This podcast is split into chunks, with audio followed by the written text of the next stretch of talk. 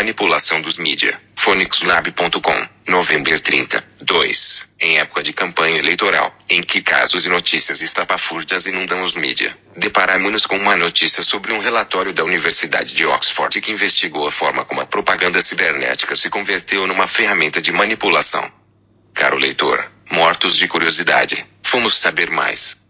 O relatório, intitulado T Global Disinformation Order, 2019 Global Inventory for Organized Social Media Manipulation, analisa 70 países e conclui que, destes, 56, ou seja 80%, utilizam os mídia, sobretudo Facebook, para propaganda política, sendo que é esta rede predileta para a manipulação dos cidadãos. Caro leitor, convenhamos, é óbvia a escolha do Facebook, pois é esta plataforma social com mais utilizadores, 2.410 milhões de utilizadores mensais, de acordo com dados do próprio Facebook. Em cada um dos 70 países, pelo menos um partido político ou uma agência governamental usa os mídia para moldar a opinião pública. Em 26 países, sobretudo nos regimes mais autoritários, a propaganda cibernética é utilizada como ferramenta de controle de informação, com três objetivos principais. Primeiro, suprimir direitos humanos fundamentais. Segundo, desacreditar os opositores políticos. Terceiro, abafar opiniões divergentes. Assustador, não é caro leitor?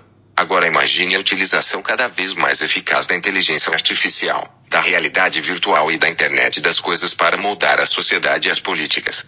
Que grandes desafios se colocam à nossa democracia. O estudo alerta, as campanhas de desinformação que são cada vez mais usuais, sobretudo através do WhatsApp.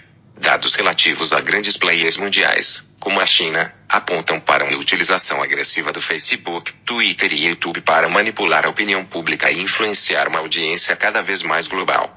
Preocupa-nos que uma das conclusões desse estudo seja o aumento previsível da utilização do mídia para a comunicação política. Mas, amigo leitor, se a comunicação política tem subjacente a manipulação das massas, não deve isto tirar-nos o sono. Qual o impacto que terão os mídias na sociedade?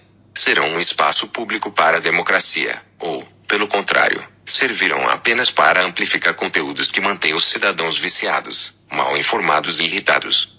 PS.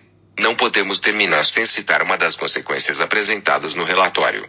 Os mídia, que já foram considerados um exemplo de liberdade e democracia, são hoje, cada vez mais, o rosto de uma sociedade desinformada, o que contribui para o aumento da violência e para uma desconfiança cada vez mais generalizada nos mídia e nas próprias instituições democráticas. Phonics. Palavras para quê?